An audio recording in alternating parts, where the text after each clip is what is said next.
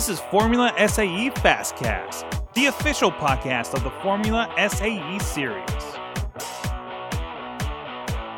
As always, I'm Mike. And I'm Scott. And I am happy to welcome you to join us for this month's April CDS Action. I'm also happy to welcome you to this episode. So buckle up, it's gonna be a wild ride. I like that. The Formula May schedule is available on FSAEonline.com under the Competition Resources tab.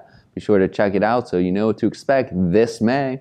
Remember that your team must submit safety documents, SES, and ESF for the formula competitions in order to compete as well as receive priority at tech inspection. If your document is not yet approved, please visit your document submission areas and provide a status update. The 2023 cost event documents are available in Series Resources under the Cost Event Resources tab. Documents include the cost event description, scenario, and the judge's score sheet. The online vehicle cost report is due April 17th. And as a reminder for everyone, take a look at some of the sponsors that will be attending the competition and be sure to connect with them on the sponsor portal on your competition's website. They're eager to get in touch with you all.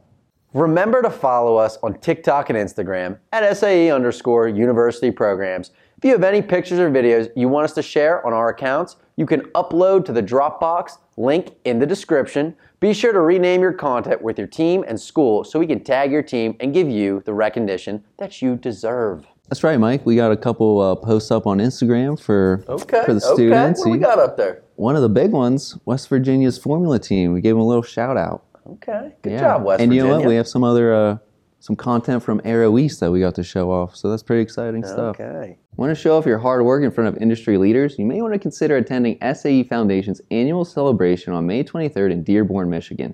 Teams will be compensated with $500 when all criteria is met, and more details can be found on the newsfeed. Please email Tricia Norris by April 7th if interested at tricia.norris at sae.org.